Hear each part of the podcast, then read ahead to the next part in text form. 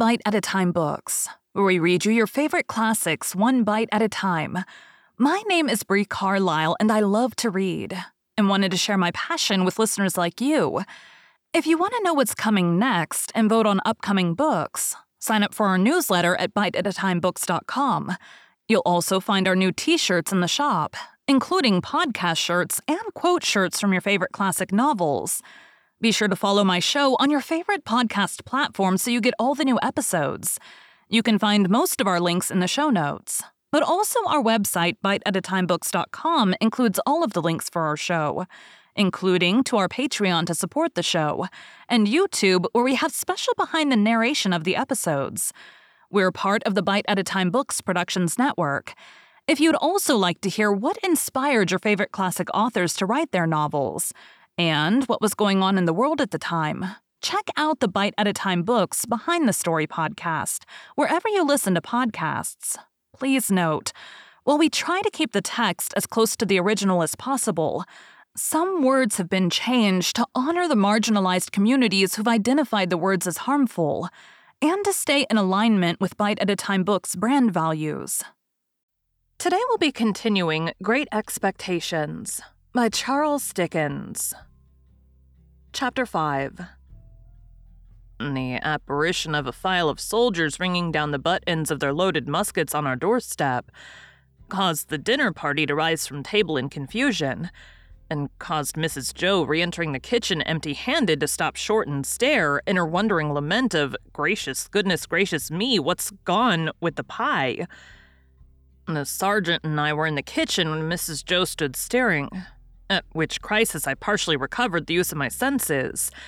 It was the sergeant who had spoken to me, and he was now looking round at the company with his handcuffs invitingly extended towards them in his right hand, and his left on my shoulder. Excuse me, ladies and gentlemen, said the sergeant. But as I have mentioned at the door to this smart young shaver, which he hadn't, I'm on a chase in the name of the king, and I want the blacksmith. And pray, what might you want with him? retorted my sister, quick to resent his being wanted at all. Mrs., returned the gallant sergeant. Speaking for myself, I should reply. The honor and pleasure of his fine wife's acquaintance. Speaking for the king, I answer, a little job done. This was received as rather neat in the sergeant, insomuch that Mr. Pumblechook cried audibly, Good again. You see, blacksmith, said the sergeant, who had by this time picked out Joe with his eye. We've had an accident with these, and I find the lock of one of 'em goes wrong, and the coupling don't act pretty, as they're wanted for immediate service. Will you throw your eye over them? Joe threw his eye over them, and pronounced that the job would necessitate the lighting of his forge fire and would take nearer two hours than one. Will it? Then will you set about it at once, blacksmith? Said the offhand sergeant, as it's on His Majesty's service, and if my men can bear a hand anywhere, they'll make themselves useful. With that, he called to his men, who came trooping into the kitchen one after another and piled their arms in a corner. And then they stood about, as soldiers do, now with their hands loosely clasped before them, now resting a knee or a shoulder, now easing a belt or a pouch, now opening the door to spit stiffly over their high stocks out into the yard. All these things I saw without then knowing that I saw them, for I was in an agony of apprehension, but beginning to perceive that the handcuffs were not for me and that the military had so far got the better of the pie as to put it in the background. I collected a little more of my scattered wits. Would you give me the time? Said the sergeant, addressing himself to Mr. Pumblechook as to a man whose appreciative powers justified the inference that he was equal to the time. It's just gone half past two. That's not so bad, said the sergeant, reflecting. Even if I was forced to halt here nigh two hours, that'll do. How far might you call yourselves from the marshes hereabouts? Not above a mile, I reckon. Just a mile, said Mrs. Joe. That'll do. We begin to close in upon him about dusk. A little before dusk, my orders are. That'll do. Convict, Sergeant? asked Mr. Wopsle in a matter of course way. Aye, returned the sergeant. Two. They're pretty well known to be out on the marshes still, and they won't try to get clear of of 'em before dusk. Anybody here seen anything of such game? Everybody, myself excepted, said no with confidence. Nobody thought of me. Well, said the sergeant, they'll find themselves trapped in a circle, I expect, sooner than they count on. Now, blacksmith, if you're ready, His Majesty the King is. Joe had got his coat and waistcoat and cravat off and his leather apron on, and passed into the forge. One of the soldiers opened its wooden windows. Another lighted the fire. Another turned to at the bellows. The rest stood round the blaze, which was soon roaring. Then Joe began to hammer and clink, hammer and clink, and we all looked on. The interest of the impending pursuit not only absorbed the general attention, but even made my sister liberal. She drew a pitcher of beer from the cask for the soldiers and invited the sergeant to take a glass of brandy. But Mr. Pumblechook said sharply, Give him wine, mum. I'll engage there's no tar in that. So the sergeant thanked him and said that as he preferred his drink without tar, he would take wine, if it was equally convenient. When it was given him, he drank His Majesty's health and compliments of the season, and took it all at a mouthful and smacked his lips. Good stuff, eh, Sergeant? said Mr. Pumblechook. I'll tell you something, returned the sergeant. I suspect that stuff's of your providing. Mr. Pumblechook, with a fat sort of laugh, said, Aye, aye, why? Because, returned the sergeant, clapping him on the shoulder, you're a man that knows what's what. You think so? said Mr. Pumblechook with his former laugh. Have another glass. With you, Hob and Nob, returned the sergeant. The top of mine to the foot of yours. The foot of yours to the top of mine. Ring once, ring twice. The best tune on the musical glasses. Your health. May you live a thousand years and never be a worse judge of the right sort than you are at the present moment of your life. The sergeant tossed off his glass again and seemed quite ready for another glass. I noticed that Mr. Pumblechook in his hospitality appeared to forget that he had made a present of the wine, but took the bottle from Mrs. Joe and had all the credit of handing it about in a gush of joviality. Even I got some. And he was so very free of the wine that he even called for the other bottle and handed that about with the same liberality when the first was gone. As I watched them while they all stood clustering about the forge, enjoying themselves so much, I thought what a terrible good sauce for a dinner my fugitive friend on the marshes was. They had not enjoyed themselves a quarter so much before the entertainment was brightened with the excitement he furnished and by now, when they were all in lively anticipation of the two villains being taken, and when the bellows seemed to roar for the fugitives, the fire to flare for them, the smoke to hurry away in pursuit of them, Joe to hammer and clink for them, and all the murky shadows on the wall to shake at them in menace as the blaze rose and sank, and the red hot sparks dropped and died, the pale afternoon outside almost seemed in my pitying young fancy to have turned pale on their account. Poor wretches. At last, Joe's job was done, and the ringing and roaring stopped. As Joe got on his coat, he mustered courage to propose that some of us should go down with the soldiers and see what came of the hunt. Mr. Pumblechook and Mr. Hubble declined on the plea of a pipe and lady society, but Mr. Wopsle said he would go, if Joe would. Joe said he was agreeable and would take me if Mrs. Joe approved. We never should have got leave to go, I'm sure, but for Mrs. Joe's curiosity to know all about it and how it ended. And it was, she merely stipulated, if you bring the boy back with his head blown to bits by a musket, don't look to me to put it together again. The sergeant took a polite leave of the ladies, and parted from Mr. Pumblechook as from a comrade, though I doubt if he were quite as fully sensible of that gentleman's merits under arid conditions as when something moist was going. His men resumed their muskets and fell in. Mr. Wopsle, Joe, and I received strict charge to keep in the rear and to speak no word after we reached the marshes. When we were all out in the raw air and were steadily moving towards our business, I treasonably whispered to Joe, I hope, Joe, we shan't find them. And Joe whispered to me, I'd give a shilling if they had cut and run, Pip. We were joined by no stragglers from the village, for the weather was cold and threatening. The way dreary, the footing bad, darkness coming on, and the people had good fires indoors and were keeping the day. Few faces hurried to glowing windows and looked after us, but none came out.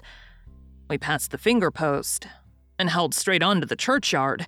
There we were stopped a few minutes by a signal from the sergeant's hand, while two or three of his men dispersed themselves among the graves, and also examined the porch.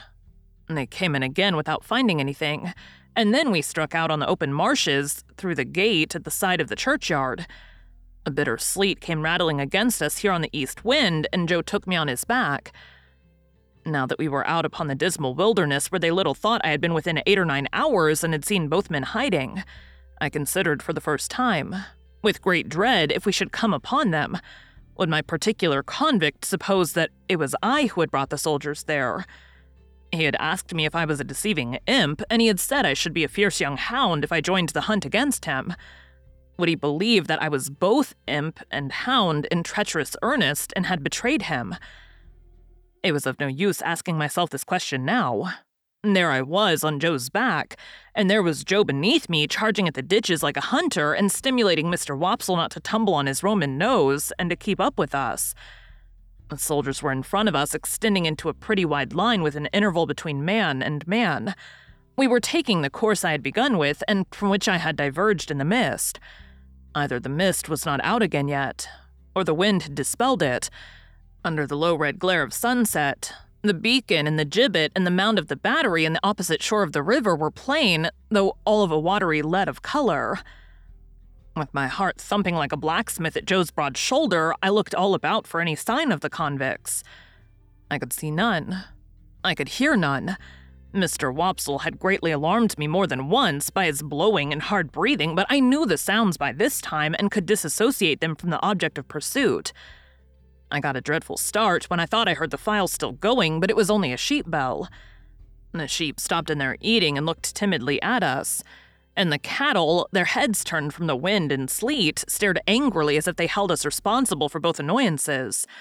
But except these things and the shudder of the dying day in every blade of grass, there was no break in the bleak stillness of the marshes. The soldiers were moving on in the direction of the old battery, and we were moving on a little way behind them when all of a sudden we all stopped. For there had reached us on the wings of the wind and rain a long shout. It was repeated. It was at a distance towards the east, but it was long and loud. Nay, there seemed to be two or more shouts raised together if one might judge from a confusion in the sound. To this effect, the sergeant and the nearest men were speaking under their breath when Joe and I came up. After another moment's listening, Joe, who was a good judge, agreed, and Mr. Wopsle, who was a bad judge, agreed. The sergeant, a decisive man, ordered that the sound should not be answered, but that the course should be changed and that his men should make towards it at the double. So we slanted to the right, where the east was, and Joe pounded away so wonderfully that I had to hold on tight to keep my seat. It was a run indeed now, and what Joe called, in the only two words he spoke all the time, a winder. Down banks and up banks and over gates and splashing into dikes and breaking among coarse rushes, no man cared where he went. As we came nearer to the shouting, it became more and more apparent that it was made by more than one voice. Sometimes it seemed to stop altogether, and then the soldiers stopped when it broke out again, the soldiers made for it at a greater rate than ever, and we after them. After a while, we had so run it down that we could hear one voice calling murder and another voice convicts, runaways, guard, this way for the runaway convicts. Then both voices would seem to be stifled in a struggle and then would break out again. And when it had come to this, the soldiers ran like deer, and Joe too. The sergeant ran in first when he had run the noise quite down, and two of his men ran in close upon him. Their pieces were cooked and leveled when we all ran in. Here are both men, panted the sergeant, struggling at the bottom of a ditch.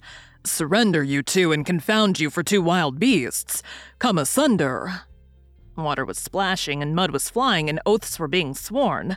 And blows were being struck when some more men went down into the ditch to help the sergeant and dragged out, separately, my convict and the other one. Both were bleeding and panting and execrating and struggling, but of course I knew them both directly. Mind, said my convict, wiping blood from his face with his ragged sleeves and shaking torn hair from his fingers. I took him. I give him up to you, mind that. It's not much to be particular about, said the sergeant. It'll do you small good, my man, being in the same plight yourself. Handcuffs there. I don't expect it to do me any good. I don't want it to do me more good than it does now, said my convict with a greedy laugh. I took him, he knows it. That's enough for me. The other convict was livid to look at, and in addition to the old bruised left side of his face, seemed to be bruised and torn all over. He could not so much as get his breath to speak until they were both separately handcuffed, but leaned upon a soldier to keep himself from falling. Take notice, guard, he tried to murder me, were his first words. Tried to murder him, said my convict disdainfully. Try and not do it. I took him and I give him up, that's what I done. I not only prevented him getting off the marshes, but I dragged him here.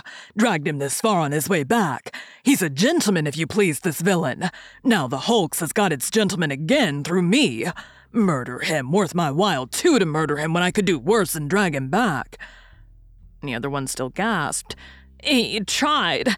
He tried to murder me. Bear, bear witness. Looky here, said my convict to the sergeant. Single handed, I got clear of the prison ship. I made a dash and I done it. I could have got clear of these death cold flats likewise. Look at my leg, you won't find much iron on it. If I hadn't made the discovery that he was here, let him go free. Let him profit by the means as I found out. Let him make a tool of me afresh and again. Once more? No, no, no. If I had died at the bottom there. And he made an emphatic swing at the ditch with his manacled hands. I'd have held to him with that grip that you should have been safe to find him in my hold. And the other fugitive, who was evidently in extreme horror of his companion, repeated, He tried to murder me. I should have been a dead man if you had not come up. He lies, said my convict with a fierce energy. He's a liar born and he'll die a liar. Look at his face, ain't it written there? Let him turn those eyes of his on me. I defy him to do it the other with an effort at a scornful smile, which could not, however, collect the nervous working of his mouth into any set expression, looked at the soldiers and looked about at the marshes and at the sky, but certainly did not look at the speaker. Do you see him? pursued my convict. Do you see what a villain he is? Do you see those groveling and wandering eyes? That's how he looked when we were tried together. He never looked at me.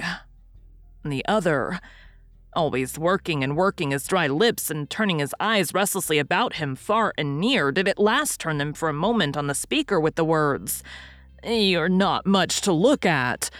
And with a half taunting glance at the bound hands, at that point my convict became so frantically exasperated that he would have rushed upon him but for the interposition of the soldiers. Didn't I tell you, said the other convict then, that he would murder me if he could?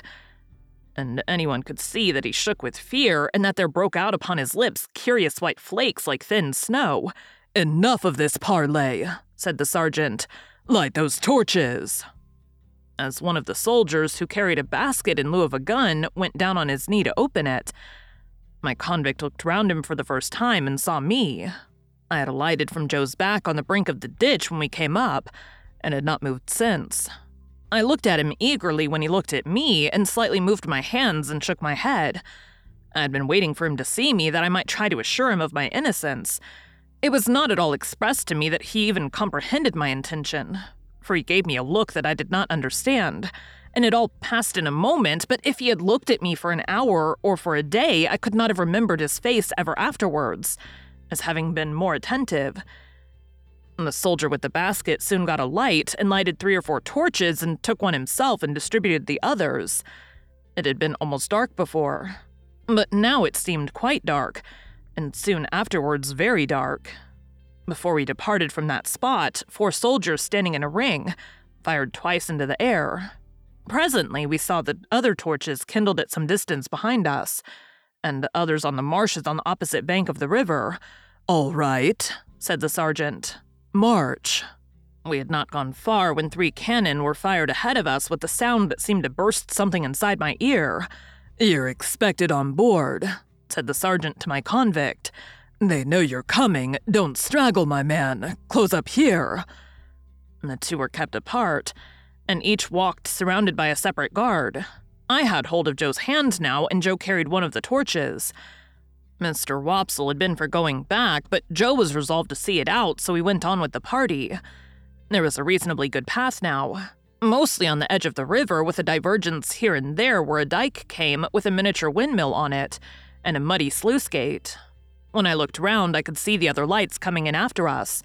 The torches we carried dropped great blotches of fire upon the track, and I could see those two lying smoking and flaring. I could see nothing else but black darkness. Our lights warmed the air about us with their pitchy blaze, and the two prisoners seemed rather to like that, as they limped along in the midst of the muskets. We could not go fast because of their lameness, and they were so spent that two or three times we had to halt while they rested. After an hour or so of this traveling, we came to a rough wooden hut and a landing place. There was a guard in the hut, and they challenged, and the sergeant answered. And then we went into the hut where there was a smell of tobacco and whitewash, and a bright fire, and a lamp, and a stand of muskets, and a drum, and a low wooden bedstead like an overgrown mangle without the machinery, capable of holding about a dozen soldiers all at once. Three or four soldiers who lay upon it in their greatcoats were not much interested in us, but just lifted their heads and took a sleepy stare, and then lay down again. The sergeant made some kind of report, and some entry in a book, and then the convict whom I call the other convict was drafted off with his guard to go on board first. My convict never looked at me except that once. While we stood in the hut, he stood before the fire looking thoughtfully at it, or putting up his feet by turns upon the hob and looking thoughtfully at them as if he pitied them for their recent adventures. Suddenly he turned to the sergeant and remarked, I wish to say something respecting this escape. It may prevent some persons laying under suspicion alonger me. You can say what you like, returned the sergeant, standing coolly looking at him with his arms folded. But you have no call to say it here. You've opportunity enough to say about it and hear about it before it's done with, you know. I know, but this is another pint, a separate matter. A man can't starve. At least I can't. I took some wittles up at the village over yonder where the church stands most out on the marches. You mean stole, said the sergeant. And I tell you where from. From the blacksmith's. Hello, said the sergeant, staring at Joe. Hello, Pip, said Joe, staring at me. It was some broken wittles, that's what it was, and a dram of liquor and a pie. Have you happened to miss such an article as a pie, blacksmith? asked the sergeant confidently. My wife did at the very moment when you came in. Don't you know, Pip? So, said my convict, turning his eyes on Joe in a moody manner, and without the least glance at me. So you're the blacksmith, are you? Then I'm sorry to say I've eat your pie. God knows you're welcome to it, as far as it was ever mine, returned Joe with the saving remembrance of Mrs. Joe. We don't know what you have done, but we wouldn't have you starved to death for it. Poor miserable fellow creature. Would us, Pip? Something that I had noticed before clicked in the man's throat again, and he turned his back.